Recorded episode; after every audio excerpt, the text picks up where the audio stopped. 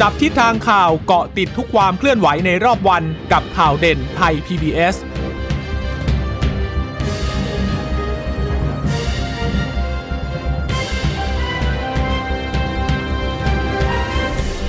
สวัสดีค่ะ สวัสดีค่ะ ต้อนรับคุณผู้ฟังสู่ข่าวเด่นไทย PBS นะคะ เราพบกันเป็นประจำทุกวันจันทร์ถึงศุกร์บ่ายๆแบบนี้ค่ะ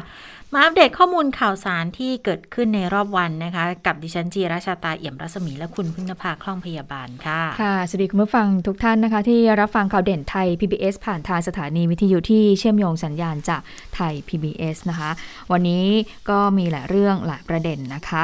ะถ้าเป็นเรื่องของสถานการณ์น้ำท่วม แล้วก็เชื่อมโยงถึงการเมืองหน่อยๆ ด้วยก็เห็นจะเป็นการลงพื้นที่ของสองปอพลเอกประยุทธ์และพลเอกประวิทย์นะคะ ก็ไปตรวจน้ำท่วมในวันเดียวกันแต่ละแต่ว่าคนละที่ แต่ว่าปรากฏว่ามันก็มีในยทางการเมืองเกิดขึ้น มีการมองกันว่า เอ๊ะ ไปดูหน่อยนะว่าพลเอกประยุทธ์กับพลเอกประวิทย์เนี่ยมีสสเนี่ยเเขาไปร่วมขบวนที่ไปตรวจน้ำท่วมเนี่ยจะจะไปกับพลเอกประวิทย์หรือว่าพลเอกประยุทธ์มากกว่ากัน คือเป็นการวัดพลังทางการเมืองกัน ก็มีการมองกันอย่างนี้กันนะคะ แต่ว่าวันนี้ดูเหมือนว่าพลเอกประวิทย์เนี่ยออกมา ปฏิเสธเรื่องนี้แล้วนะคะหลังจากเมื่อวานนี้เนี่ยก็มีทาง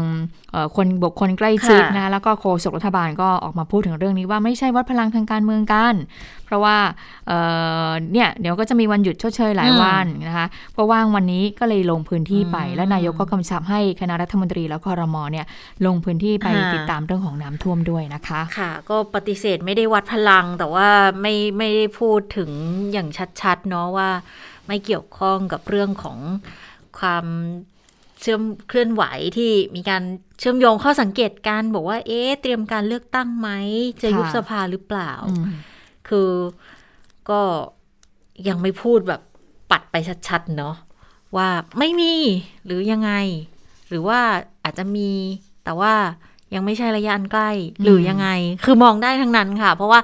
เอาจริง ๆ นะ โดยหลักเป็นรัฐมนตรีเป็นสสก็ต้องลงพื้นที่อยู่แล้วนะพูดถึงนะเป็นนายกรัฐมนตรี เป็นรองนายกรัฐมนตรีโดยเฉพาะได้รับมอบหมายดูแลด้านน้ำเนี่ยเมื่อมีสถานการณ์ก็ไม่แปลกหรอกค่ะที่ลงพื้นที่ แต่ว่าห่วงเวลาที่เกิดขึ้นเท่านั้นเองมันเกิดขึ้นหลังจากที่เราได้เห็นความร่องรอยความขัดแย้งที่มันเกิดขึ้น มันก็เลยกลายเป็นอีกหนึ่งในยะที่จะต้องติดตามนั่นเองนะคะ แต่ว่า นอกจากเรื่องของการเมืองที่เดี๋ยวขยายความกันต่อนะ วันนี้ยังมีอีกหลายเรื่องที่จะต้องติดตามอย่างกรณีวัดที่ถูกนำไปใช้เป็นศูนย์บำบัดยาเสพติด แล้วก็ดูแลคนไม่ดีเหมือนกับที่ควรอะ่ะก็ยังเป็นประเด็นที่ต้องตามกันต่ออยู่แล้วแน่นอนเรื่องของโควิด ก็ทิ้งไม่ได้นะคะ อย่างวันนี้มีรายงานผู้ติดเชื้อรายใหม่ 11,252 คนค่ะ ก็ติดเชื้อในประเทศอยู่ 10,000 กับอีก2เอ่อ11,200 กับอีก 7 คน ระบบเฝ้าระวังและบริการ 98,116 ค่ะ ขออภัย9,000คือมันติดเลขหมื่นมานานก็ว่า เอ๊ะทำไมรู้สึกว่าหลักมันเกินเกิน 9,816 ไม่ใช่ 90,000 นะ 9,000 นะคะ ระบบเฝ้าระวังและบริการเนี่ย จากการค้นหาเชิงรุกอีก 1,391 เรือนจำวันนี้เหลืออยู่แค่ 28 เลยไม่รู้ว่าก่อนหน้านี้นี่ทยอยรายงานรายงานกันหรือเปล่าโดยเฉพาะบางวันที่ยอดอยู่ประมาณ 900 คนนะก็ค่อนข้างสูง แต่ทีนี้คนที่เดินทางมาจากต่างประเทศก็ยังมีอยู่อีก 17 คนนะคะ ที่ติดเชื้อด้วย ยอดผู้ป่วยยืนยันสะสมย้อนไปตั้งแต่ 63 มาเลย ตอนนี้ 1 5 1 1 3 5 7 คนแล้วค่ะ อัตราการหายป่วยเพิ่มออกจากโรงพยาบาลได้เพิ่มเนี่ย วันนี้กลับมาสูงกว่ายอดติดเชื้อรายใหม่นะคะ ก็ไปอยู่ที่ 13,695 คน หายป่วยสะสมกันถึง1 0 0 0 0เอ่อ1ล้าน3แสนกว่าแล้วค่ะ แต่ยังคงรักษาตัวอยู่เนี่ยอีกเกือบเกือบแสนสามมีอาการหนัก 3,464 การใส่ท่อช่วยหายใจ 753 เสียชีวิตเพิ่มวันนี้รายงาน 141 คนเป็นผู้ชายซะ76 ผู้หญิง 65คนที่อายุ 60 ปีขึ้นไปที่อยู่ในกลุ่มเสียชีวิตมีถึง 100 กับอีก 9 คนด้วยกันนะคะ มีโรคเรื้อรัง 28 คน จังหวัดที่มีผู้เสียชีวิตมากที่สุดกรุงเทพค่ะ 51 คนเลยทีเดียวนะคะ ยอดผู้เสียชีวิตสะสมก็ไม่น้อยนะคะ ตั้งแต่ปี 63 เป็นต้นมาอยู่ที่ 15,753 คน สถานการณ์โลกวันนี้ก็ยังมีรายงานติดเชื้อรายใหม่เพิ่มขึ้นอีกประมาณ 4 0 0แสนกว่าแต่แตะ 5 0 0แสนคนอยู่เหมือนกัน แต่ถ้าติดเชื้อสะสมทั้งโลกเนี่ยนับตั้งแต่เริ่มการระบาดจะอยู่ที่ 230 ล้านแล้ว เสียชีวิตสะสมอีก 4,000 กว่านะคะในช่วงที่มีการถแถลงข่าวบางช่วงบางตอนเนี่ยคุณหมอชเวตสันเขาเปรียบเทียบให้เห็นว่าอัตราการเสียชีวิตของประเทศไทยเนี่ยมันก็ค่อนข้างที่จะน้อยกว่าอัตราการเสียชีวิตในหลาย ๆ ประเทศ แล้วก็ยกตัวอย่างของสหรัฐอเมริกามาด้วยนะคะ ซึ่งก็มองว่าแนวโน้มในการดูแลของเราก็ค่อนข้างทำได้อย่างยังดีในระดับหนึ่งแหละนะ เพียงแต่ว่าถ้าลดได้มากกว่านี้มันก็น่าจะดีนะคะ 10 จังหวัดที่มีผู้ติดเชื้อสูงสุด ก็ยังคงเป็นกรทมอยู่ค่ะ 2,455 สมุทรปราการ 910 ชนบุรี 715 ราชบุรี 455 สงขลาอีก 453 คนนะคะกำลังไล่ดูสรุปว่า 10 จังหวัดวันนี้เนี่ย สมุทรสาคร ไม่ติด10อันดับแล้วนะทำได้ดีมากเลยนะคะ อันดับสุดท้ายอันดับที่10เนี่ยก็คือปัตตานี 257 คน แสดงว่าสมุทรสาครเนี่ยสามารถทำได้น้อยกว่า 257 แล้วนะ นับว่าเป็นแนวโน้มที่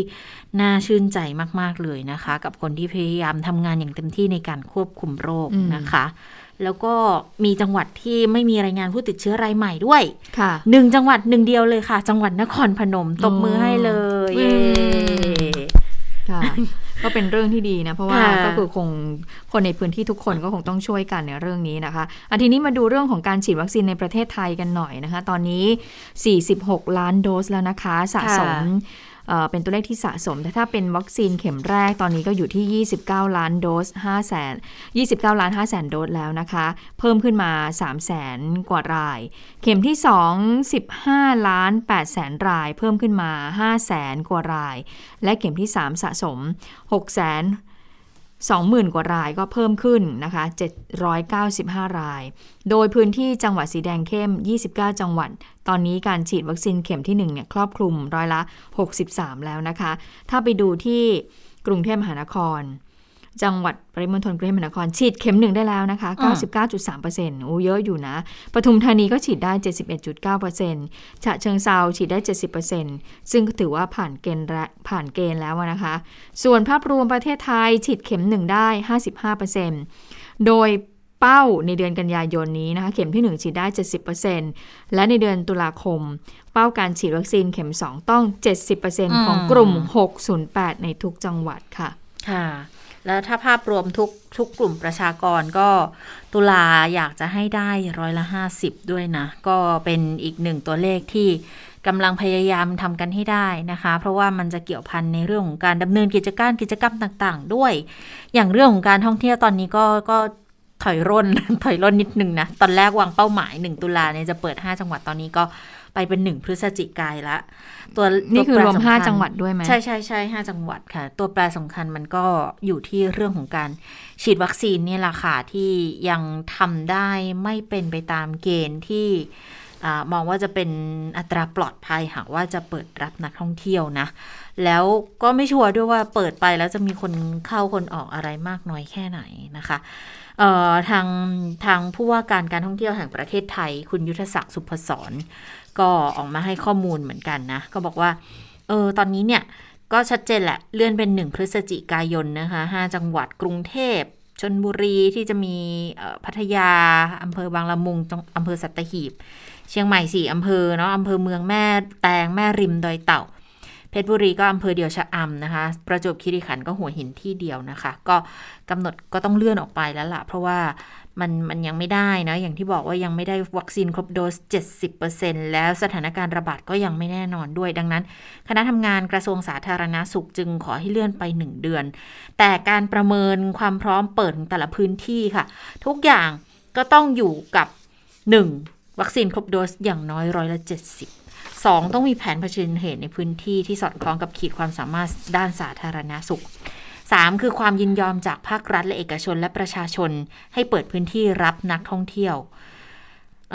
อันนี้ก็จะเป็นเงื่อนไขที่นำมาประกอบกันนะคะ ก็เป็นเรื่องสำคัญเหมือนกันที่จะต้องหยิบยกขึ้นมาในเรื่องนี้นะ แล้วทีนี้ถ้าสมมุติไปตามแผนได้เนาะระยะที่ 3 ก็จะเปิดอีก 25 จังหวัดนะ จริง ๆ ระยะที่ 3 เนี่ยเขาจะเริ่ม 15 ตุลาคม แต่ไม่รู้ว่าพอพอระยะ ที่ 2 ต้องเลื่อนไปแล้วเนี่ยระยะที่ 3 อาจจะเลื่อนลงไปอีกด้วยหรือเปล่านะคะจะไปเป็นสิบห้าพฤศจิกายนไหมเดี๋ยวอันนี้ต้องดูอีกที ส่วนระยะที่ 4 เนี่ยเขากำหนดไว้ในกรอบนะที่วางไว้แผนที่วางไว้ 1-15 มกราคม อันนี้บอกว่าจะเปิดจังหวัดที่ติดกับชายแดนเพื่อนบ้าน จะเป็นลักษณะของการจับคู่ท่องเที่ยวระหว่างกัน หรือ travel bubble คือ 1 กัมพูชาเชื่อมกับช่องจอมสุรินสะแก้ว อรัญญประเทศนะคะตราดเกาะกงนะคะแล้วก็เมียนมาเนี่ยจะเชื่อมกับเชียงราย เชียงรายจับคู่ท่าขี้เหล็ก ตากเนี่ยตรงแม่สอดนะคะแล้วก็ระนองกับเกาะสองตากนี่ฝั่งตรงข้ามเป็นเมียวดีแหละ นะคะแล้วก็ระนองกับเกาะสองส่วนลาวเขาจะเชื่อมกับนครพนมหนองคายมุกดาหาร มาเลก็จะไปเชื่อมกับเบตงยะลา สุไหงโกลกนราธิวาสแล้วก็สงขลาด่านนอกประดังเวซาสตูลวังประจัน อันนี้เป็นเป็นกำหนดการที่วางไว้แต่ทำได้ไม่ได้นี่อีกเรื่องหนึ่งนะคะ เพราะว่าบางประเทศเพื่อนบ้านเนี่ยเขาก็ยังไม่มีแผนที่จะเปิด เเปิดพรมแดนเลยนะคะ ก็ต้องติดตามอยู่เหมือนกันนะคะค่ะ เรื่องของพรกฉุกเฉินคุณชะตาบอกไปหรือยังคะยังค่ะค่ะ เรื่องของพรกฉุกเฉินเนี่ยเดี๋ยววันที่ 23 กันยายนก็คือวันวันนี้สิเอ๊ะไม่ใช่วันนี้ยี่สิบสองไม่ใช่วันที่ยี่สิบสองวันที่ยี่สามกันยายนเนี่ยเขาจะมีการหารือกันพรุ่งนี้กันนะคะโมดิฉันก็นึกถึงอาทิตย์หน้า คือพรุ่งนี้เขาจะมีการหารือกันนะคะว่าชุดใหญ่ใช่ไหม ว่าจะมีการขยายระยะเวลาต่อไปหรือเปล่า ก็คือว่าสบคชุดเล็กเนี่ยเขาประชุมกันที่ทำเนียบ แล้วเขาก็จะก่อนที่จะเสนอชุดใหญ่ในวันที่ 27 กันยายน 27 กันยายนนี่คืออาทิตย์หน้านะคะ ซึ่งก็จะมีการประเมินสถานการณ์โควิด -19 รวมถึงพระราชกำหนด แก้ไขเพิ่มเติมพระราชบัญญัติโรคติดต่อปี 2558 แทนพรกฉุกเฉินด้วย เพราะว่าพรกฉุกเฉินเนี่ยจะหมดอายุในวันที่ 30 กันยายนนี้แล้วนะคะ ซึ่งเรื่องนี้เนี่ยถ้าไปถามคุณหมอชเวสันเนี่ยนะคะ ว่าจะมีการใช้พรกรโรคติดต่อนี้เมื่อไหร่นะคะ คุณคุณหมอชเวสันก็บอกว่า ตามที่คอรมอให้ความเห็นชอบร่างพรกรดังกล่าว ซึ่งขั้นตอนหลังจากนี้หน่วยงานที่รับผิดชอบจะต้องนำรายละเอียด ข้อเสนอแนะ ข้อสังเกตจากที่ประชุมคอรมอไปปรับปรุงเนื้อหาสาระให้มีความเหมาะสม มีความถี่ถ้วน ครบถ้วนทุกประการ และจะต้องดำเนินการตามขั้นตอนต่อไป และก็ต้องใช้ระยะเวลาหนึ่งด้วยทำให้ไม่สามารถกำหนดชัดได้ว่า จะประกาศใช้เมื่อไหร่ ขอย้ำให้เข้าใจนะคะว่า จากที่มีข่าวว่าพรกรดังกล่าวมีผลแล้วนั้น ไม่ใช่ค่ะ ยังไม่ได้มีผลบังคับใช้อะไรเลย แล้วก็คาดว่าวันที่ 1 ตุลาคมจะยังไม่ได้มีผลบังคับใช้ด้วย เพราะว่าจะต้องใช้เวลาอย่างรอบคอบสักนิดหนึ่งหรือถ้าพิจารณาจากตรงนี้แล้วนะคะ 1 ตุลาคมก็คงเป็นไปไม่ได้หรอกที่จะ ใช้พรกรตัวใหม่ ส่วนพรกรฉุกเฉิน จะขยายต่อไปอีกหรือเปล่า อันนี้ก็ต้องเดี๋ยวรอที่ประชุมใหญ่สบคชุดหน้าสบคชุดใหญ่ในสัปดาห์หน้ากันนะคะ ค่ะ แต่ว่าคร่าวๆน่าจะออกมาได้ในการประชุมของสบคชุดเล็กวันที่ 23 นี่แหละว่าจะเอายังไงกันต่อแล้ว 27 ก็ส่งชุดใหญ่เคาะกันมาอีกที แล้วชุดเล็กเนี่ยเขาคุยกันเรื่องนี้ด้วย Special Tourist Visa กลับมาอีกแล้วนะคะ การขยายระยะเวลาเปิดรับนักท่องเที่ยวแบบ Special Tourist Visa ของกระทรวงท่องเที่ยวและกีฬานะคะ ก็จะพิจารณาด้วยเหมือนกัน Sandbox ทั่วประเทศจะพิจารณาใช้แอปพลิเคชันหมอชนะเอามาใช้กันยังไงก็เดี๋ยวดูกันอีกทีว่าจะได้ต้องต้องมีวิธีการใช้กันแบบไหนอย่างไรนะคะ ก็จะเป็นลักษณะของการเปิดพื้นที่นำร่องท่องเที่ยว แบบวัคซีนเนตคือนักท่องเที่ยวที่รับวัคซีนแล้วไม่ต้องกักตัวเนี่ย ก็จะมีการพูดถึงเรื่องนี้ด้วยเหมือนกันนะ คือพยายามทำให้มันเดินหน้าไปได้แบบไม่สะดุดมากที่สุดนะคะ อืมอะส่วนเรื่องของอะมาดูคุณอนุทินหน่อยพูดถึงเรื่องนี้ว่ายังไงนะคะ เพราะว่าพรบโรคติดต่อนี่ก็จะต้องออกมาจากทางกระทรวงสาธารณสุขนะคะ คุณอนุทินชาญมริกุลก็บอกว่า ร่างพรกฉบับนี้เนี่ย มีความเข้มข้นมากขึ้น เมื่อมีการประกาศให้โรคใดเป็นโรคติดต่อร้ายแรง คณะกรรมการโรคติดต่อแห่งชาติ ซึ่งปกติแล้วก็จะมีรัฐมนตรีว่าการกระทรวงสาธารณสุขเนี่ยเป็นประธาน ก็จะถูกยกระดับขึ้นมาทันทีค่ะ มีนายกเป็นประธาน มีรองนายกที่นายกแต่งตั้งเป็นรองประธาน ส่วนรัฐมนตรีว่าการกระทรวงสาธารณสุขนั้นเป็นกรรมการ ทั้งนี้มีอำนาจในการประกาศสถานการณ์ต่าง ๆ ได้ทางสาธารณสุข สามารถประกาศบังคับความร่วมมือของทุกหน่วยงานค่ะแล้วก็ประกาศกฎเกณฑ์ต่างๆ ได้เขาบอกว่าเหมือนเป็นสบคชุดปัจจุบันเลย แต่ไม่ได้อยู่ภายใต้พรกฉุกเฉินนั่นเองนะคะ ก็ถือว่าเป็นเรื่องที่ดีที่เอ่อทำให้ความร่วมมือระหว่างกันนั้นมีมากขึ้นคุณอนุทินยังบอกอีกว่า หากพรกฉบับนี้เนี่ยประกาศในราชกิจจานุเบกษาแล้ว สามารถย้ายสบคได้ทันทีค่ะ ก็คือว่าถ้ามีพรกฉบับนี้เสร็จเมื่อไหร่ ออกมาประกาศใช้ก็คงจะต้องยุบสบคนะคะ พร้อมกับย้ำว่าส่วนนี้ไม่ได้เสนอขึ้นมาจากกระทรวงสาธารณสุขนะ แต่ผู้ที่เสนอก็มาจากคอรมอโดยรองนายกรัฐมนตรีวิษณุเครืองาม คุณอนุทินยังย้ำอีกว่า ในอำนาจตามพรกฉบับนี้นะคะ จะมีอำนาจเหมือนกับพรกฉุกเฉิน ก็คือปิดสถานที่ได้ ประกาศเคอร์ฟิวได้ อำนาจขอบเขตความรับผิดชอบ การป้องกันบุคลากร เจ้าหน้าที่ปฏิบัติงานภายใต้พรกนี้ครอบคลุมทั้งหมดเลยค่ะอืมโดยจะมีการแจ้งในการประชุมคณะกรรมการโรคติดต่อแห่งชาติในวันพรุ่งนี้อืมอะอันนี้ก็เป็นเอ่อความคืบหน้าจากทางรัฐมนตรีเจ้ากระทรวงอะนะคะ ค่ะ มีความคืบหน้าที่น่าติดตามหลาย ๆ เรื่องเลยนะ ถ้าเกิดว่าสามารถที่จะหยิบขึ้นมาเป็นพรกได้เนี่ย ก็ต้องดูอีกว่าจะผ่านหรือเปล่า คือถ้าถ้าถ้าไม่ผ่านเนี่ย ก็เออถึงขั้นอาจจะต้องแบบ ยุบสภาเลยก็มีความเป็นไปได้เหมือนกันนะ คือไม่น่าเชื่อเนาะการจะผลักดันพรกเพื่อเอามาใช้แทนพรกฉุกเฉินเนี่ยแต่ถ้าไม่ผ่านอะมันก็เท่ากับว่าสภาไม่เห็นชอบไม่รับรองการทำงานของของรัฐบาล แล้วตามมารยาททางการเมือง ก็ไม่สามารถที่จะ อยู่ได้ด้วยนะคะ อันนี้ก็เลยน่าสนใจขึ้นมาทีเดียวนะ กลายเป็นว่า ทุกอย่างมันเริ่มพันกับการเมืองเพิ่มมากขึ้นทุกทีแล้วณขณะนี้นะคะ แต่ว่าเรื่องของการเดินหน้าควบคุมโรค มันก็ยังเป็นเป็นสิ่งจำเป็นอยู่ โดยเฉพาะเรื่องของการฉีดวัคซีนเนี่ย อันนี้ยังต้องเร่งทำกันอย่างต่อเนื่องนะคะ ซึ่ง ในวันนี้ค่ะมีรายงานบอกว่าที่กรมวิทยาศาสตร์การแพทย์นะคะ ก็จัดการถแถลงข่าวขึ้นมา เกี่ยวกับเรื่องของการฉีดวัคซีนใต้ผิวหนังเรื่องของผลการศึกษา แต่ว่าก็ย้ำนะ บอกว่ามันยังไม่ใช่นโยบายในแนวปฏิบัติหลัก เพียงแต่ว่าเป็นการวิจัยที่เอามานำเสนอให้เห็นว่ามันกระตุ้นภูมิคุ้มกันได้ดี ไม่ต่างจากการฉีดเข้ากล้ามเนื้อเลย มันใช้จำนวนปริมาณวัคซีนน้อยกว่าด้วย ได้ภูมิดีกว่าหรือเท่ากันด้วยนะคะ แล้วก็สามารถที่จะช่วยป้องกันอาการเจ็บป่วยรุนแรงในกรณีที่เป็นเชื้อกลายพันธุ์อย่างเดลต้าได้ด้วยนะคะ คุณหมอสุภกิจสิริรักษ์อธิบดีกรมวิทยาศาสตร์การแพทย์ก็ออกมาให้ข้อมูลแบบนี้บอกว่าก็ตัวนี้มันเป็นงานวิจัยของมหาวิทยาลัยสงขลานครินนั่นแหละที่ที่เคยทำนำเสนอมาก่อนหน้านี้ ก็เป็นการร่วมมือกับทางกรมวิทย์ แล้วก็มีสำนักงานวิจัยแห่งชาติ หรือว่าวช มาเป็นผู้สนับสนุนด้วยนะคะ เป็น MOU ทำกันในกระทรวงสาธารณาสุข คุณหมอบอกว่าวิธีการฉีดข้อมูลทั่วไป ฉีดวัคซีนทั่วไปมี 3 แบบ คือฉีดเข้ากล้ามเนื้อ ที่ผ่านมาวิธีการฉีดเข้ากล้ามเนื้อเนี่ยค่ะจะใช้กับวัคซีนบัตรทะยัก วัคซีนตับอักเสบบี วัคซีนพิษสุนัขบ้า ฉีดใต้ผิวหนังก็จะมีอย่างวัคซีนหัด วัคซีนหัดเยอรมัน วัคซีนไข้สมองอักเสบอือฮึหรือเข้าชั้นผิวหนังเลย พิษสุนัขบ้าก็จะฉีดแบบนี้ด้วยเหมือนกันนะคะ แล้วก็เอามาฉีดแบบเข้าผิวหนังเนี่ยได้ประโยชน์เท่ากัน แต่สิ่งที่ดีกว่าคือประหยัดวัคซีนได้เยอะ วัคซีน BCG ที่ป้องกันความรุนแรงของวัณโรคก็ใช้วิธีนี้ แต่ข้อจำกัดคือมันมันยากมันต้องมีประสบการณ์ถึงจะฉีดได้ การฉีดเข้าใต้เข้าชั้นผิวหนังใช้วัคซีนน้อยกว่า 1 ใน 5 จากเดิม 1 คนก็ฉีดได้ 5 คนด้วยกันนะคะ วิธีการนำเสนอเรื่องนี้เนี่ย คือมันเป็นสำหรับบูสเตอร์เข็มที่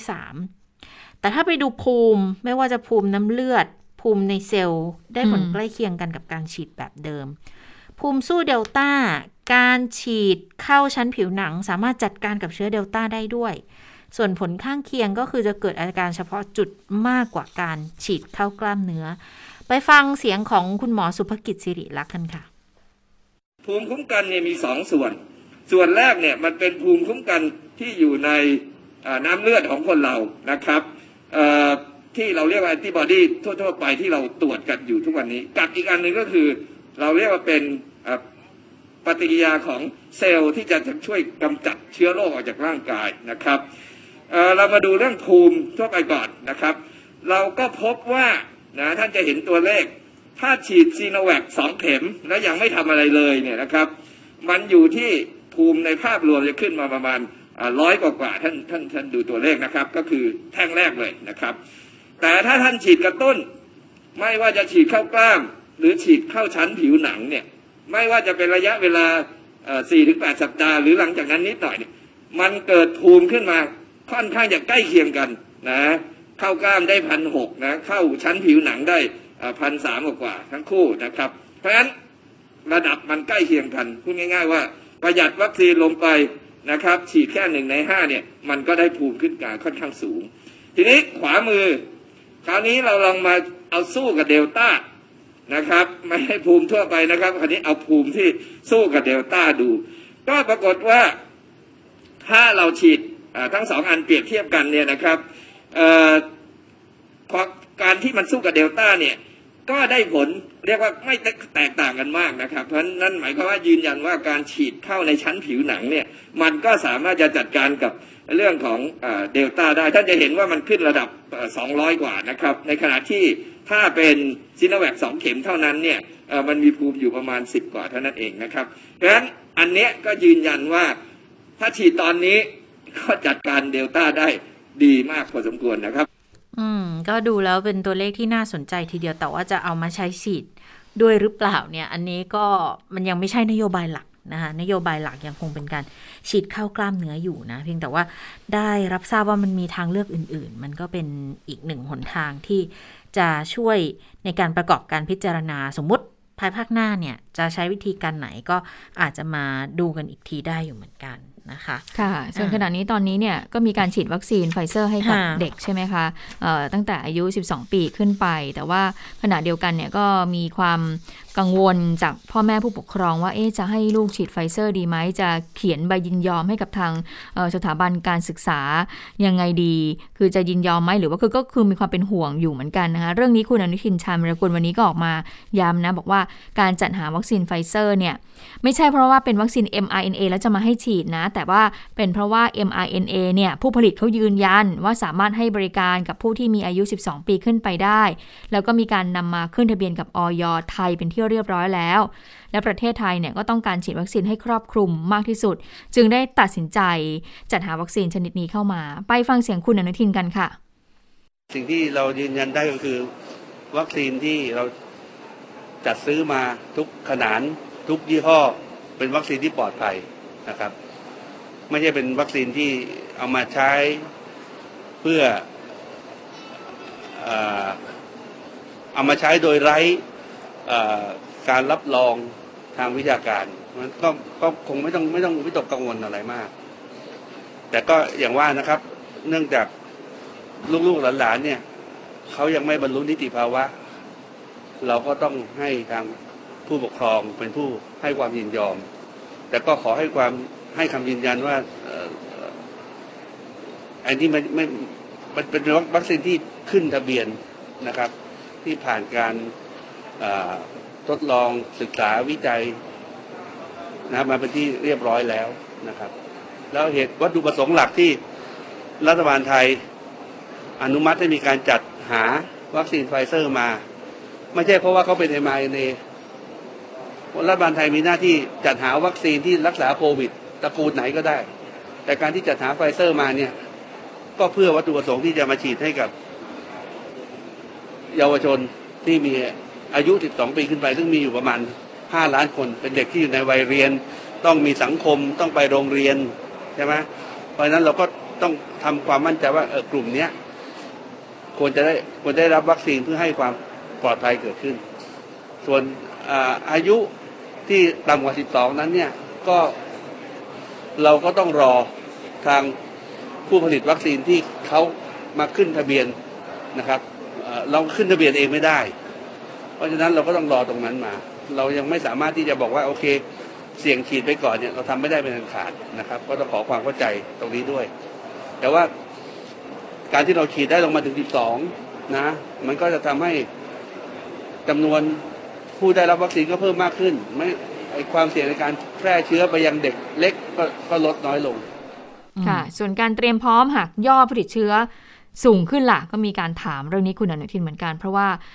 มีการคลายล็อกมาแล้วนะตั้งแต่วันที่ 1 กันยายนนี้ ถ้าเกิดว่าผู้ติดเชื้อสูงขึ้นเนี่ยมีการเตรียมพร้อมหรือเปล่า คุณอนุทินก็บอกว่าตอนนี้กระทรวงและหน่วยงานที่เกี่ยวข้องเนี่ย ได้ประเมินสถานการณ์แล้วก็เตรียมความพร้อมอย่างเต็มที่แล้ว แต่ว่าตอนนี้ภารกิจเร่งด่วนที่อยู่ตรงหน้าเนี่ยก็คือเรื่องของการระดมฉีดวัคซีนนะคะ ซึ่งปัจจุบันก็สามารถที่จะฉีดวัคซีนได้ 6-7แสนโดสต่อวัน อันนี้ก็เป็นตัวเลขที่ได้เห็นกันมาหลายวันแล้ว บางวันก็ไปที่แตะที่ระดับ9แสนโดสเลยทีเดียวนะคะ โดยบอกว่าสิ้นเดือนตุลาคมเนี่ยยอดรวมการให้บริการการฉีดวัคซีนเนี่ยอาจจะไปถึง 60 ล้านโดสได้ด้วยนะคะ โดยทางกรมควบคุมโรคก็มีความมั่นใจว่าจะฉีดได้ ตามเป้าของปีนี้นะ ส่วนผู้ที่ได้รับซีโนแวค2เข็มไปแล้ว ก็ต้องทยอยมารับเข็ม booster เข็มที่ 3 นะคะ ก็จะเริ่มให้บริการในวันที่ 24 กันยายนนี้ ซึ่งก็อย่างที่คุณยุตาบอกก็ยังไม่รู้ ยังยังไม่ได้เป็นกำหนดนโยบายลงมา ก็คือ booster เข็ม 3 เนี่ยชัดเจนแล้วแหละว่าให้กับผู้ที่ได้รับซีโนแวคเข็ม2 2เข็มไปแล้ว แต่เรื่องของการฉีดใต้ผิวหนังนี่ที่บอกว่าฉีดใต้ผิวหนังผลการวิจัยออกมาแล้วว่า ต่อสู้กับเชื้อเดลต้าได้ดี แล้วก็ใช้ปริมาณตัววัคซีนนั้นน้อยกว่าด้วย จะมาใช้ booster เข็มสามนี้หรือเปล่า อันนี้ยังไม่ได้พูดนะ ยังไม่ได้มีการกล่าวถึงแต่อย่างใด เหมือนเก็บไว้เป็นทางเลือก เก็บไว้เป็น option เสริมนะคะ แต่ว่าในบางพื้นที่อย่างภูเก็ตเนี่ยเขาก็เตรียมที่จะใช้วิธีการนี้ คือไม่ได้เตรียมเริ่มใช้วิธีการนี้ไปแล้วด้วยนะคะ เป็นเป็นพื้นที่นำร่องนี้ก็มีหลายคนถามเหมือนกันบอกว่า เอ๊ะ แล้วคนที่รับไปแล้วเนี่ยใครจะได้ก่อนเขาก็กำหนดมาแล้วนะ ว่าจะเป็นกลุ่มที่อ่าตั้งแต่เดือนไล่ตามเดือนไล่ตามเดือนมีนามีนาเมษาพฤษภากลุ่มนี้จะต้องได้ก่อนนะคะ แล้วกลุ่มที่หลังจากนี้เนี่ยก็ถัดไปอีกขั้นหนึ่งนะคะ ก็เดี๋ยวต้องดูว่าว่าจะเป็นช่วงไหน เพราะว่าเชื่อว่าล็อตแรกเนี่ยภายในเดือนตุลาน่าจะฉีดน่าจะพอฉีดได้เสร็จกันทั้งหมดนะนะคะ เพราะว่า จำนวนก็อาจจะไม่ได้เยอะมากอยู่ที่ประมาณห้าแสนกว่า ดังนั้นก็น่าจะทำได้ แต่ว่าก็ต้องเข็มหนึ่งเข็มสองก็ยังทิ้งไม่ได้ ก็ก็ยังต้องเดินหน้าฉีดในกลุ่มนั้นอยู่ด้วยค่ะแล้วตอนนี้บางที่ไม่ใช่บางที่สิเรียกว่าอะไรอะราชวิทยาลัยเขามีการฉีดเข็ม เข็มแรกให้กับน้องๆ เป็นวัคซีนเชื้อตาย ผู้สื่อข่าวของเราก็ไปยังสังเกตการเหมือนเดิมนะคะไปดูเรื่องของการฉีดวัคซีนให้กับน้องๆ เด็กนักเรียนว่าปรากฏว่าผู้ปกครองก็เดินทางมากันอย่างต่อเนื่องเลยนะคะ ในการให้น้องๆเนี่ยได้ได้รับวัคซีน โดยบอกว่าส่วนใหญ่เนี่ยก็น้องๆก็มีโรคประจำตัวบางคนผู้ผู้ปกครองบางคนก็ไม่ได้แบบ ก็คือศึกษามาแล้วในระดับหนึ่งนะ แต่ว่าถ้าบอกให้แยกระหว่างเชื้อตายกับเอ่อ mRNA จะต้องเลือกยังไง ผู้ปกครองบางคนก็บอกว่าเอาเบื้องต้นก่อนละกันนะ ขอให้น้องเนี่ยได้รับวัคซีนก่อน เพราะว่าถ้าได้รับแล้วมันก็จะมีภูมิคุ้มกันตรงนี้นะคะ ไปฟังเสียงออของผู้ปกครองบางท่านกันค่ะ มั่นใจร้อยเปอร์เซ็นครับ เพราะว่าเป็นวัคซีนเชื้อตายนะครับ คิดว่าเด็กรับได้ครับครับ ครับ ก่อนก่อนหน้านี้ได้มีการพูดคุยกันในครอบครัวยังไงบ้างครับ ก็คือที่คุยกันก็คือว่าถ้าจะเลือกวัคซีนเชื้อตายกับวัคซีนที่เป็น mRNA นะครับ ก็จะเลือกเชื้อตายมากกว่าครับครับสำหรับการใช้ชีวิตของเด็กช่วงนี้หลังจากได้วัคซีนแล้วคิดว่ามีความมั่นใจขึ้นยังไงบ้างครับเอ่อคิดว่าน้องจะติดโควิดยากขึ้นนะครับ แล้วก็ความเสี่ยงที่เขาจะเข้าโรงพยาบาลเนี่ยจะน้อยลงครับ ครับ และอีกอย่างหนึ่งก็คือ เขาสามารถที่ว่าจะเปิดเทอมแล้วก็ไปโรงเรียนได้ อืมค่ะ นี่ก็เป็นความเชื่อมั่นของพ่อแม่ผู้ปกครองที่ที่ต้องไปถาม เพราะส่วนหนึ่งอาจจะเป็นเพราะว่าซีโนฟาร์มเนี่ยยังไม่ผ่านออยที่ให้ใช้กับเด็กอายุตั้งแต่ 8อายุตั้งแต่น้อย ๆ ขึ้นไปหรือว่าให้ฉีดในเด็กนะคะ แต่ว่าก็ยังเป็นการทดลองที่คณะกรรมการวิจัย และจริยธรรมของทางราชวิทยาลัยเนี่ยอนุมัติให้สามารถทำการทดลองได้นะคะ ดังนั้นออยก็เลยบอกว่าก็ก็ทำได้แหละ เพียงแต่ว่าถ้าจะให้ใช้โดยเป็นวัคซีนฉุกเฉินที่ใช้ได้กับเด็กโดยให้ทางออยรับรองเนี่ย อันนี้ยังไม่สามารถทำได้เพียงแต่ว่า ถ้าเขาทำผลทดลองเสร็จเรียบร้อยแล้วก็คงจะต้องรายงานออยมาอีกทางหนึ่งนะคะ ก็เป็นการเสริมเข้าไปเหมือนกันสองฝ่ายว่า อืม จะพิจารณากันยังไงต่อ เพราะจริง ๆ ก็ก็มีการตั้งข้อสังเกตแหละว่า เอ๊ะ จริง ๆ ควรจะเป็นราชวิทยาลัยทำหรือว่าควรจะเป็นการทดลองที่ริเริ่มมาจากบริษัทที่เขาเป็นคนผลิตกันแน่นะคะเพราะว่าดูแล้วก็มันก็แปลกๆดีเนาะ เพราะปกติเวลาจะขออนุญาตอะไรเนี่ย ส่วนใหญ่เอกสารจะต้องมาจากทางบริษัทผู้ผลิตด้วย ส่วนหนึ่งที่เขาจะต้องนำเสนอผลการวิจัยเข้ามาให้ เพื่อที่จะได้รับใบรับรองจากทางอย.เพื่อนำมาใช้งานภายในประเทศได้ ให้ให้อนุญาตให้ใช้งานในประเทศได้ แต่ทีนี้ถ้าไปฟังสุ้มเสียงของเด็ก ๆกันบ้างนะคะ บางคนที่เขามาฉีดเนี่ยคือมันมันก็มีความคิดเห็นที่แตกต่างหลากหลายกันนะเนาะเด็กบางคนเขาก็มองว่าเขาต้องการไฟเซอร์เท่านั้นเขาไม่ต้องการตัวอื่น แต่เด็กบางคนเมื่อฟังเหตุผลจากพ่อแม่ผู้ปกครองมาแล้ว แล้วพิจารณากันยังไง บางคนก็มองว่าก็มั่นใจว่าพอฉีดเข้าไปแล้วตัวไหนก็ตามมันก็ช่วยลดความรุนแรงของโรคได้ถ้าหากว่าติดเชื้อนะคะ ไปฟังเสียงสะท้อนของเด็กบางกลุ่มที่เขาได้รับวัคซีนของทางซีโนฟาร์มค่ะพูดถึงว่าเราก็ไม่ได้มีความรู้อะไรมาก แต่ว่าเราได้ยินว่าน่าจะดีก็เลยลองมาฉีดดูอะค่ะ ก็ไม่ได้เสียหายอะไรลองได้ค่ะ คิดว่าหลังจากฉีดเราจะสร้างความมั่นใจสร้างภูมิคุ้มกันให้เราอย่างไรบ้างก็เราก็คือพูดง่ายๆว่าฉีดวัคซีนเราก็เราก็มีสิทธิ์เสี่ยงเหมือนกันแต่ว่ามันก็ไม่ได้ร้ายแรงลงปอดอะไรขนาดนั้นนะคะแล้วก็รักษาหายได้แต่ว่าก็ไม่ได้ร้ายแรงยิ่ง ก็พูดง่ายว่าก็ไม่ได้ร้ายแรงมากกว่าที่เราไม่ได้ฉีดอะค่ะอืมก็เป็นเบื้องต้นก่อนใช่ค่ะ ครับถ้าถ้าให้เลือกได้มันจะมีวัคซีนเชื้อตายกับเมเอก็คือพวกไฟเซอร์พวกนี้ที่หนูได้มีการดูข้อมูลอะไรพวกนี้มาอย่างไรบ้างก็ก็ศึกษามาบ้างนิดหนึ่งอะค่ะ ก็พูดว่า เคยเห็นเขาบอกว่าซิโนฟาร์มคือเชื้อตาย แล้วก็แบบว่าน่าจะลอง มันก็ไม่ได้เสียหายใช่ไหมคะลองผิดลองถูกค่ะอย่างเราสร้างภูมิคุ้มกันให้ได้ก่อนใช่ ใช่ค่ะ อืมน้องก็ตอบตามเอ่อประษาน้องเนาะก็คืออม ในเรื่องของจริงจริงๆเนี่ยว่าลองผิดลองถูกอะจริงๆอือะมไม่ได้หรอกเรื่องนี้ผู้ใหญ่ต้องเป็นคนที่จะต้องพิจารณาในค่ะ เรื่องนี้นะคะ ต้องเอาหาที่สิ่งที่ปลอดภัยที่สุดสำหรับ น้องๆ หนูๆ นะคะ ทีนี้เรื่องของการเตรียมพร้อมการเปิดเทอมเป็นยังไง เพราะว่าตอนนี้เขาก็เร่งระดมฉีดวัคซีนให้กับน้องๆ ใช่ไหมคะค่ะทางกระทรวงศึกษาธิการเนี่ยก็มีการวางแผนเอ่อ วางแผนกันแล้วแหละนะคะสำหรับเรื่องของมาตรการเปิดภาคเรียนในวันที่ 1 พฤศจิกายน โดยกระทรวงศึกษาธิการก็จะร่วมกับทางสาธารณสุขในการวางแผนเปิดเรียนให้อยู่ภายใต้มาตรการความปลอดภัยนะคะ เบื้องต้นศึกษาธิการจังหวัด และสำนักงานเขตพื้นที่การศึกษาก็จะเป็นเจ้าภาพหลักในการบรูรณาการรวบรวมข้อมูล แล้วก็ชี้แจงทำความเข้าใจกับผู้ปกครอง ในเรื่องของแนวทางการฉีดวัคซีนนะคะ เพื่อที่จะประสานข้อมูลการฉีดวัคซีนนี้ร่วมกัน โดยรัฐมนตรีว่าการกระทรวงศึกษาธิการคุณตรีนุชก็บอกว่าแนวทางในการดูแลความปลอดภัยด้านสุขภาพของกลุ่มเด็กเล็ก เด็กเล็กที่ว่านี่ก็คือระดับประถมวัยเป็นจนถึงป .1 ก็มอบหมายให้ปลัดกระทรวงศึกษาธิการแล้วก็สพทเนี่ยไปประชุมร่วมกับแพทย์ทางด้านกุมารเวชเลยนะ เพื่อวางแผนเปิดเรียนอย่างปลอดภัยให้แก่เด็กกลุ่มนี้ เพราะว่าขนาดของสถานศึกษาเนี่ยแต่ละที่ก็มีความแตกต่างกัน แล้วก็มีทั้งเรื่องของโรงเรียนขนาดใหญ่ ไปจนถึงโรงเรียนขนาดเล็กด้วย ดังนั้นการเปิดเรียนในรูปแบบปกติก็จะต้องเพิ่มความเข้มข้น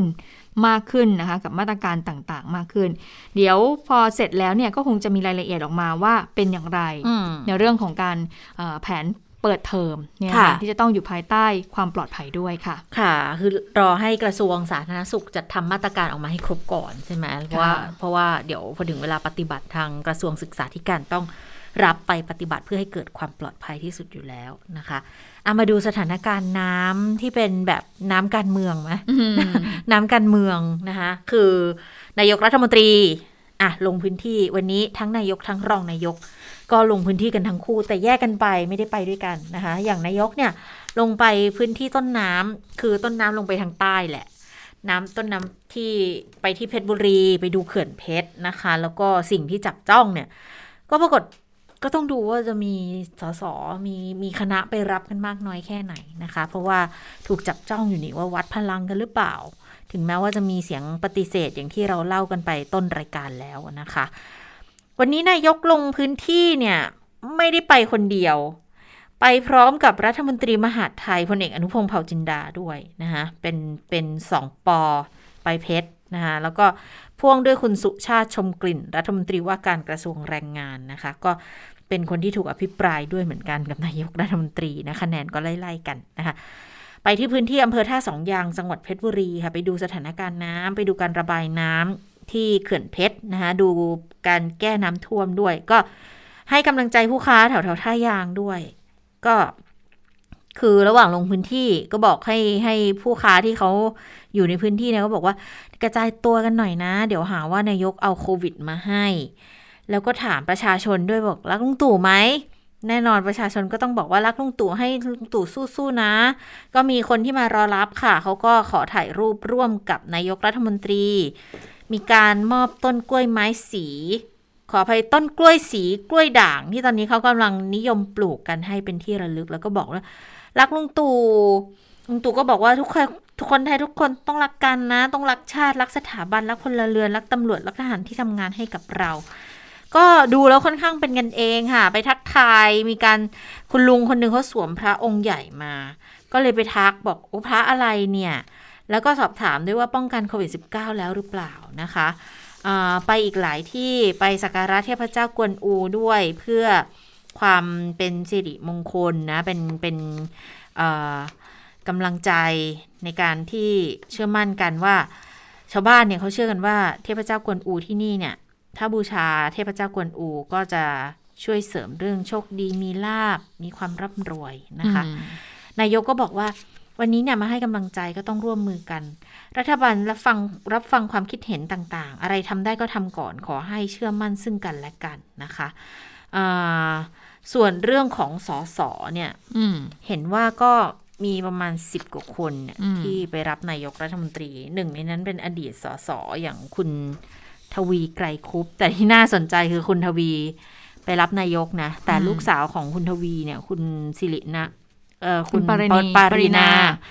คุณปารินาไกรคุปเนี่ยเลือกไปอีกจังหวัดหนึ่งนะอืมตีจากลาดลีไปไหนไปอยุธยาอืมใช่ไหมคะนะคะอะเมื่อสักครู่นี้คุณจิรตาเล่าของเล่าถึงพลเอกประยุทธ์เนี่ยตั้งแต่เช้ามาก็มีแต่คนบอกว่ามีสสที่ไปร่วมคณะกับพลเอกประยุทธ์เนี่ยก็มีประมาณ 10กว่าคนเท่านั้นเองนะคะค่ะแต่ขณะที่ของเอ่อลุงป้อมเนี่ยก็คือพลเอกประวิตยวงษ์สุวรรณเนี่ยก็บอกว่ามีสสประมาณ 40 คน อันนี้ข่าวตั้งแต่เช้าแล้วนะอืมซึ่งก็ดูตัวเลขแล้วก็ไม่ไม่ต่างกันเท่าไหร่จากการลงพื้นที่จริงพลเอกประวิตยวันนี้ก็ลงพื้นที่ไปติดตามบริหารจัดการน้ำหลากในพื้นที่ลุ่มต่ำของลุ่มน้ำเจ้าพระยาตอนล่าง ก็ไปที่พระนครศรีอยุธยานะคะ ซึ่งก็มีร้อยเอกธรรมนัฐพรมเผ่าสสพะเยาในฐานะเลขาธิการพักเนี่ยก็ได้เดินทางไปด้วย มีการกำชับให้สสในพักเนี่ยร่วมคณะไปด้วยนะคะ ซึ่งถ้าดูจากรายชื่อแล้วเนี่ยก็มีร้อยเอกธรรมนัฐมีคุณชัยวุฒิธนาคมานุสรมีคุณนฤมลพิญโยสินวัฒน์นะคะเเลขาธิการไปไหนเฮเลนยิกไปด้วย มีคุณวิรารัตนเสนสสบัญชีรายชื่อนะคะ แล้วก็มีเอ่อคุณศิระเจนจาคะก็ไปกับพลเอกประวิทย์ด้วยนะคะ ที่ที่ใส่หลวงพ่อป้อมใช่ไหมแล้วก็มีคุณปรินาไกรคุปสสราชบุรี แล้วก็รวมถึงสสจากหลายจังหวัดทางภาคเหนือภาคกลาง แล้วก็เอ่อ ก็มีอีกหลายท่านเลยค่ะที่ร่วมคณะไปด้วยนะคะ ก็เป็นการเดินทางลงพื้นที่กัน แต่ทีนี้บอกว่ากระแสความขัดแย้งเนี่ยในการเดินทางลงพื้นที่เนี่ยเพราะว่ามีการมองกันว่าเอ๊ะเป็นการวัดพลังกันหรือเปล่า วัดพลังของเออบารมีของพลเอกประวิทย์กับพลเอกประยุทธ์เนี่ยเออปอไหนจะมีมากกว่ากันอืมหรือเปล่าบอกให้ดูที่จำนวนสสที่ไปต้อนรับ ที่ไปกับคณะเอ่อการเดินทางลงพื้นที่นะคะ ปรากฏว่าบอกว่าข่าวนี้เนี่ยสร้างความไม่พอใจให้กับพลเอกประวิทย์อย่างมากเลยนะอ๋อเหรอคะมใช่ โดยพลเอกประวิทย์เนี่ยก็บอกว่าถึงกับพูดเลยบอกว่า ผมเนี่ยนะกอดคอกับนายกสนิทสนมกันมา 50 กว่าปี ข่าวออกมาบ้าบอทั้งสิ้นอืมจำไว้เลยนะ ให้ตายอืมจากการเราสามปอถึงจะเลิกรักกัน บ้าบอมากับข่าวทะเลาะกันเสียงเหมือนไหมก็ไม่เหมือนนะนะคะคล้ายๆนะอืมคล้ายอยู่พลเอกประวิทย์บอกว่า ผู้สื่อข่าวรายงานบอกว่ากล่าวยังมีอารมณ์ แล้วก็บอกว่านายกเนี่ยมาหาทุกวันที่มูลนิธิป่ารอยต่อ แล้วใครจะไปทะเลาะกันนะคะแล้วทีนี้ถามว่าแล้วทำไมลงพื้นที่เนี่ยไม่ลงจังหวัดเดียวกับพลเอกประยุทธ์ล่ะพลเอกประวิทย์ก็บอกว่าเราเนี่ยตัวเราเนี่ยเดินไม่ทันนายก จึงไม่ลงพื้นที่ด้วยก็แค่นั้นเอง พูดกันไปเรื่อยว่าเราทะเลาะกัน ตนเองไปเองดีกว่าจะได้พื้นที่มากกว่าใครในการลงพื้นที่ อันนี้ก็เป็น เอ่อเสียงที่บิ๊กป้อมนะคะ พูดออกมาอืมกับทางผู้สื่อข่าวนะคะเดี๋ยวก็เดี๋ยวให้ฟังนิดนึงพอดีส่งมาแล้วลองดูนะคะว่าจะได้ยินชัดไหมอืมลงพื้นที่พร้อมกับท่านก็ถูกตั้งข้อสัไม่งเกไม่ตมีฮะคือเรื่องวัดพลังเราค่ะท่านอะไรนะเรื่องวัดพลังทางการเมืองของสสไม่ได้วัดพลังไม่ว่าผมกับนายกกันดีกันอยู่ตลอดเวลา พอเจอกันทุกวันจะให้ทะเลาะกันได้ยังไงโอ้ท่านค่ะแต่คนก็มองว่าเป็นการวัดพลังของสสหรือไม่ว่าได้แกนวัดนำในพพรลัรคงหรืไม่อเปได้ล่าวัดพลัง ไม่ได้วัดพลังไม่ได้ คือความจริงแล้วท่านนายกก็อยากมาลงมาดูที่บางบานเนี่ยพอดีผมวางกระแผนไว้ก่อนแล้วท่านก็เลยไปดูที่เพชรบุรีมันตรงกันพอดีนะไม่ได้ไม่ได้มีอะไรไม่มีนัยยะของการเมืองแต่แต่ว่าสสมาวันนี้เยอะมากเลยอะค่ะท่านไม่มีอะไรหรอกก็ก็มาไปที่แล้วแล้วมาผมไปที่ไหนเขาไปมากอย่างนี้ทั้งที่อะทุกที่อะผมไปใต้ก็มากอย่างเงี้ย ทุกที่อะ เป็นเป็นการแสดงความเหนียวแน่นในไม่พรรคภายในพักผมไม่มีอะไรนะครับ ในพักเรียบร้อยในพักไม่มีคุณไปเขียนกันเองกันนั่นแหละนะเชื่อผมก็แสดงว่าต่อไปนี้ก็จะเห็นการลงพื้นที่แบบนี้บ่อยขึ้น ก็ก็ต้องดูแลประชาชนมากขึ้นนะครับขอบคุณนะครับฝนตกนะครับฝนตกได้นะ ได้การชับอะไรสสเป็นพิเศษไหมคะเรื่องของการลง ก็พื้นที่ก็ลงพื้นที่ให้ลงพื้นที่นะครับ เพื่อเตรียมการเลือกตั้งในปีหน้าต่อไป ปีนู้นต่อไปนะครับแล้วปีนู้นแต่ว่าจะจบเมื่อไหร่นะขอบคุณนะครับขอบคุณมากฝนตกนะครับขอโทษนะครับโอ้โหนักศึกษาก็ถามเซ็งแซ่มากอันนี้เป็นเสียงที่ ได้มาเมื่อสักครู่นี้เลยนะค่ะที่ผู้สื่อข่าวส่งเข้ามา เพราะว่าก่อนอันนี้ที่เราจะเข้ามาเนี่ยเช็คดูแล้วเนี่ยเสียงเนี่ยยังไม่มาเลยนะอืมเสียงที่พลเอกประวิทย์เนี่ยเขายืนยันค่ะถึงความสัมพันธ์ดีกันของสามปอนะคะอันว่านี้น่าจะเป็นลักษณะของการตะโกนถามหรือเปล่าน่าแต่ว่าใช่ถามใช่ระหว่างทางอะเดินก็เลยไปยังไม่ค่อยมีใช่ภาพเดินไปถามไปเดินไปอ่าถามไปด้วยอย่างนี้มากกว่านะคะ แต่อันเนี้ยเป็นลักษณะของการ ให้ให้สัมภาษณ์อืมก็เลยสามารถสอบถามกันสักถามได้อย่างเต็มที่ก็เลยไม่มีไม่มีอาการบอกว่าแสดงความไม่พอใจอะไรมากเพียงแต่ว่าก็ตอบคำถามกันนะคะอืมก็ยืนยันบอกว่าก็เวลาผมลงพื้นที่ก็มีสสมารับประมาณนี้แหละ ไม่ได้มีนัยยะอะไร ส่วนหนึ่งคือดิฉันตั้งข้อสังเกตว่า คือนายกก็ไม่ได้สังกัดพักเนี่ยดังนั้นก็ไม่แปลกหรอกถ้าเกิดคนจะไปตามนายกน้อยเพราะว่าคนที่จะไปตามนายกด้วยเนี่ยก็อาจจะต้องไปพร้อมกับทางรัฐมนตรีที่มีสังกัดพักไหมอ แล้ย่างวขก็องเอ่อบุเอ่อหน้าที่โดยตรงอ่าหน้าที่โดยตรงด้วย แล้วรองนายกอะคือเป็นหัวหน้าพักพลังประชารัฐก็ก็ไม่แปลกถ้าเกิดว่าจะมีสสของพักไปต้อนรับในพื้นที่กันเยอะๆ แบบนี้นะ อย่างจริง ๆ ของนายกเนี่ย ของทางคุณสุชาติก็แจ้งในไลน์แล้วว่าจะมีสมาชิกคือสสแล้วก็จะมีนักการเมืองท้องถิ่น จากพื้นที่ใกล้เคียงกันน่ะ ก็จะไปรับไปร่วมคณะกันอยู่แล้วนะคะ ดังนั้นก็ จริง ๆ ก็อาจจะไม่ได้มีอะไรที่มากไปกว่านั้น อย่างที่บอกก็ได้มั้งอืมนะคะเพราะอย่างอย่างคุณวิรัตรัตนเศรษฐ์เองเนี่ยเขาก็ไม่ได้พูดนะ ว่าจะเป็นการวัดพลงพลังหรืออะไร หรือว่าจะเป็นการส่งสัญญาณยุบสภาหรือเปล่า เพราะขยันทำงานลงพื้นที่กันอยู่ณขณะนี้เนี่ยนะคะ เพียงแต่บอกว่า เดี๋ยวพรุ่งนี้ก็ประชุมสสพลังประชารัฐอีกทีหนึ่งก็ใช้อาคารรัฐสภานี่แหละค่ะ เป็นที่ประชุมกันอีกทีนะพรุ่งนี้อืมบ่ายสองนะคะ คือปิดสมัยประชุมอยู่ แต่ว่า สสเนี่ยเขายังมีการประชุมกรรมธิการอยู่ ยังมีอีกหลายวาระที่ต้องพูดคุยกันเตรียมความพร้อมกันอยู่ค่ะ ค่ะอะมาอีกเรื่องหนึ่งที่อยู่ในความสนใจนะคะกรณีที่ศูนย์สงเคราะห์บำบัดฟื้นฟู สมรรถภาพผู้ติดยาเสพติดเนี่ยที่วัดท่าพุราชบำรุงนะคะซึ่งอยู่ในพื้นที่อำเภอด่านมะขามเตี้ยจังหวัดกาญจนบุรีเนี่ยถูกร้องเรียนจากทางผู้ปกครองของอดีตผู้บำบัดนะคะบอกว่าเอ่อส่งลูกเข้าไปแล้วปรากฏว่าถูกซ้อมทรมาน ทีนี้ก็เลยวันนี้มีความคืบหน้าค่ะ เพราะว่าทางทนายความพร้อมกับเอ่อ คุณจิรพันธ์เพชรขาวหรือว่าหมอปลาเนี่ยนะคะก็พาผู้เสียหาย ซึ่งเป็นอดีตผู้บำบัดจากวัดท่าภูราชบำรุงนี่แหละ ไปแจ้งความกับทางกองปราบนะคะเพื่อดำเนินคดีกับผู้ที่เกี่ยวข้องกับศูนย์บำบัดนี้ ในข้อหาอะไรในข้อหาค้ามนุษย์เลยนะคะอืมหลังจากก่อนหน้านี้เนี่ยได้เข้าช่วยเหลือผู้ที่เข้ารับการบำบัดกว่า 200 กว่าคนแล้วนะคะ แล้วก็ไปไว้ที่เอ่อโรงพยาบาล ที่ไหนนะโรงพยาบาลเขาชนไก่ค่ะนะคะ ก็คือคือย้ายไปเขาบอกว่าอดีตผู้เข้ารับการบำบัดเขาบอกว่า ดูแล้วขั้นตอนการบำบัดก็ไม่ถูกต้องอืมถูกสุขลักษณะมีการทำร้ายแล้วก็มีการทรมานกันนะคะ เรามีหลายเสียงเลยเอาเริ่มจากเอ่อเสียงของทนายความก่อนละกันค่ะ วันนี้ก็คือจะเข้าแจ้งความร้องทุกข์โดยเอ่อหมอปลาและโกบอยแล้วคุณน้ำฟ้านะครับ ได้นำเอ่อผู้เสียหายนะครับ พร้อมผู้ปกครองมาที่กองปราบแห่งนี้ครับ ก็คงดำเนินคดีถึงที่สุด แล้วก็คงต้องให้มีการตรวจสอบศูนย์แห่งนี้ด้วยนะครับ แล้วก็ศูนย์อีกหลายที่นะครับที่มีพฤติการแบบนี้ก็คือ เราก็คงจะเข้าตรวจสอบทั้งหมดนะครับข้อหาค้ามนุษย์ครับ กับบุคคลไหนบ้างคะใครบ้าง ก็ผู้ที่เกี่ยวข้องทั้งหมดของเอ่อศูนย์บำบัดแห่งนี้นะครับ เพราะว่าผู้เสียหายเนี่ยได้ร้องไว้นะครับพร้อมผู้ปกครองนะฮะประมาณสักกี่คนคะก็ตามจำนวนที่เรารับออกมาครับ 200 กว่าคนครับ 200 กว่าคนเอ่อผู้กล่าวหาเนี่ยยังระบุไม่ได้นะครับ เพราะว่าใครก็ตามที่มีส่วนเกี่ยวข้องมีหน้าที่รับผิดชอบ หรือมีการกระทำความผิดโดยที่ไม่ได้รับอนุญาตใด ๆ นะฮะตามมาตรฐานสถานพยาบาลนะฮะก็ถ้าตรวจสอบพบเจอว่ามีความเกี่ยวพันเกี่ยวข้องตามพยานหลักฐานที่ไปถึงก็คือถูกดำเนินคดีทั้งหมด ค่ะทางด้านนายจิรพันธ์เพชรขาวหรือหมอปลาเนี่ยที่เข้าไปช่วยเหลือผู้ที่บำบัดออกมาแล้วเขาบอกว่าเมื่อเข้าไปตรวจสอบดูแล้ว ก็พบว่าพื้นที่ศูนย์บำบัดเนี่ยมีสภาพย่ำแย่เลยนะ ดูแล้วเนี่ยไม่ได้มาตรฐานเลย แล้วก็รู้สึกมีความไม่ปลอดภัยด้วย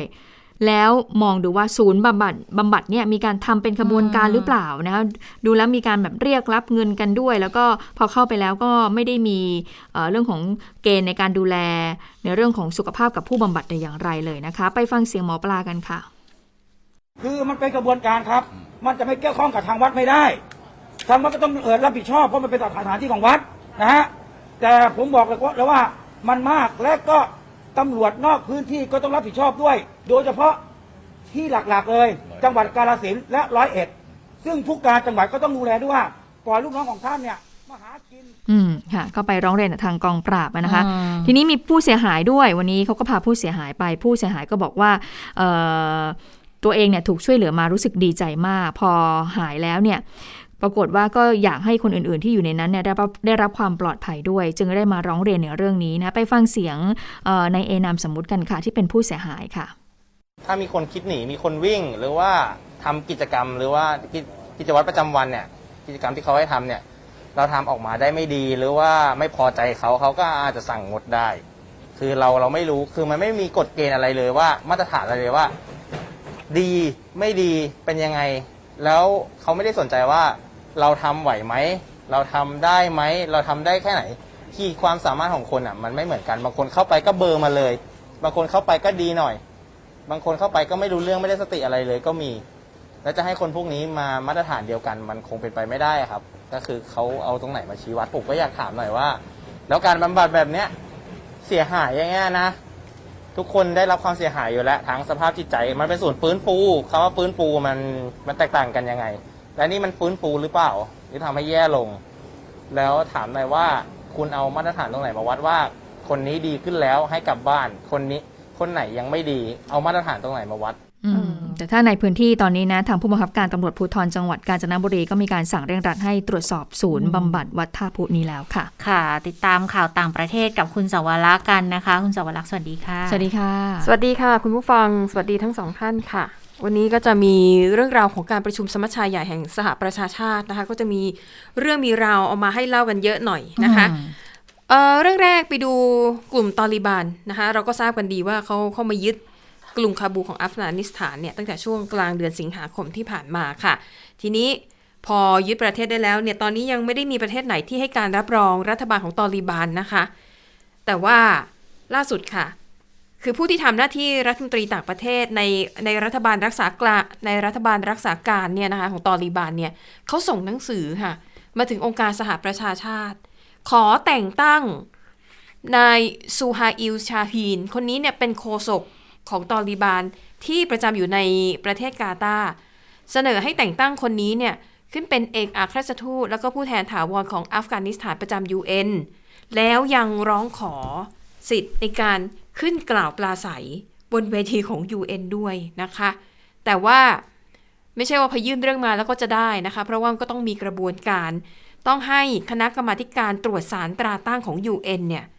ซึ่งมีสมาชิกทั้งหมด 9 ประเทศเนี่ยร่วมกันพิจารณานะคะ ว่าจะเห็นชอบไหม แต่ดูกรอบเวลาแล้วไม่น่าจะทัน คือตัวแทนของกลุ่มตอริบันไม่น่าจะได้รับการอนุมัติขึ้นทันนะคะ ดังนั้น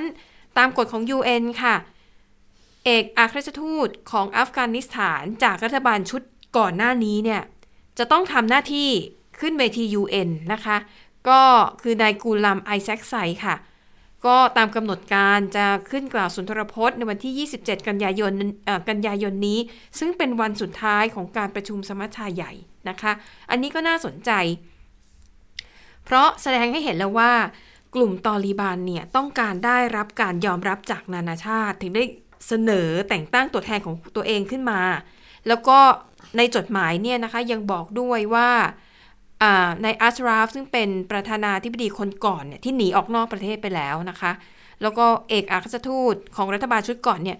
เขาถือว่าไม่ใช่ตัวแทนของอัฟกานิสถานในยุคตอริบานแล้วนะ แต่อันนี้คือคนละส่วนกัน คือตราบใดที่ UN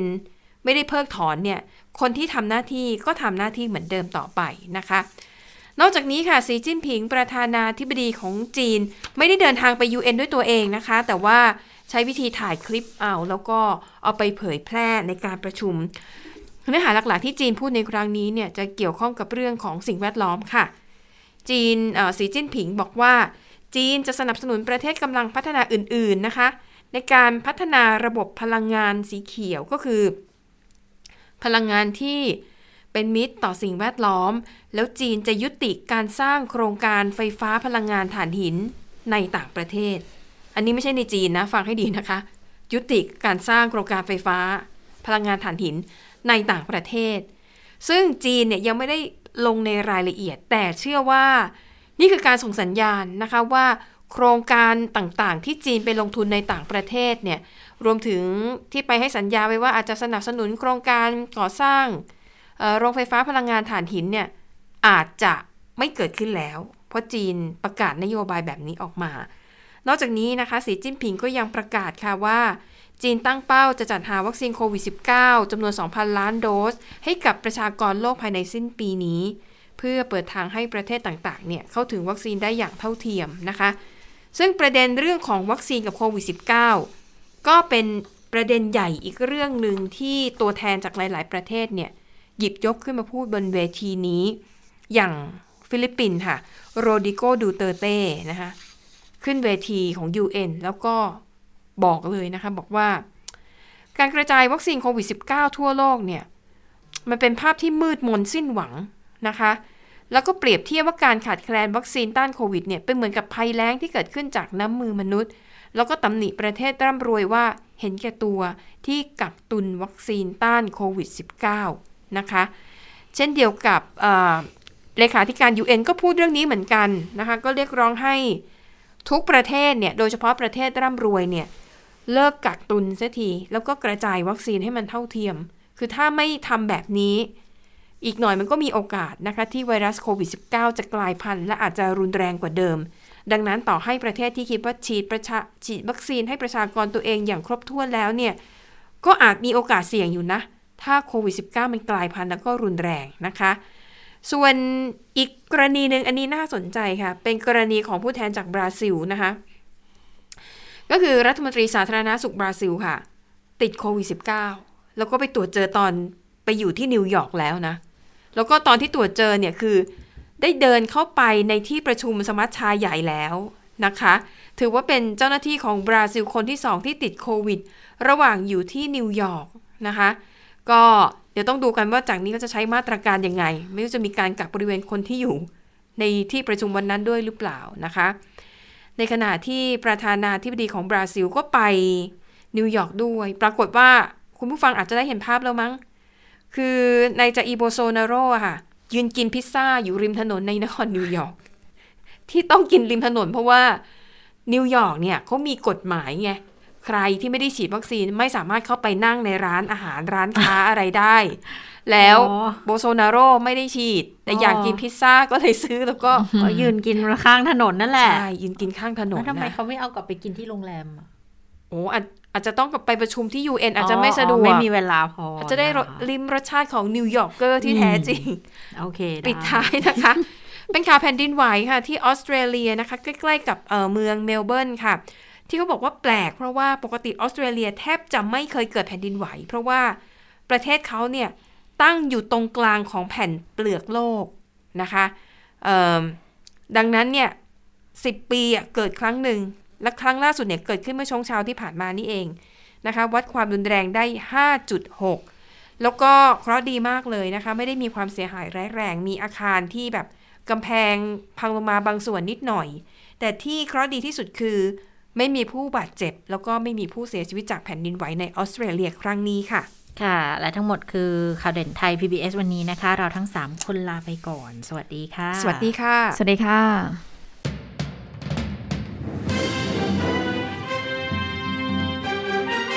ติดตามข่าวเด่นไทย PBS ได้ทุกวันจันทร์ถึงศุกร์เวลา 15 นาฬิกา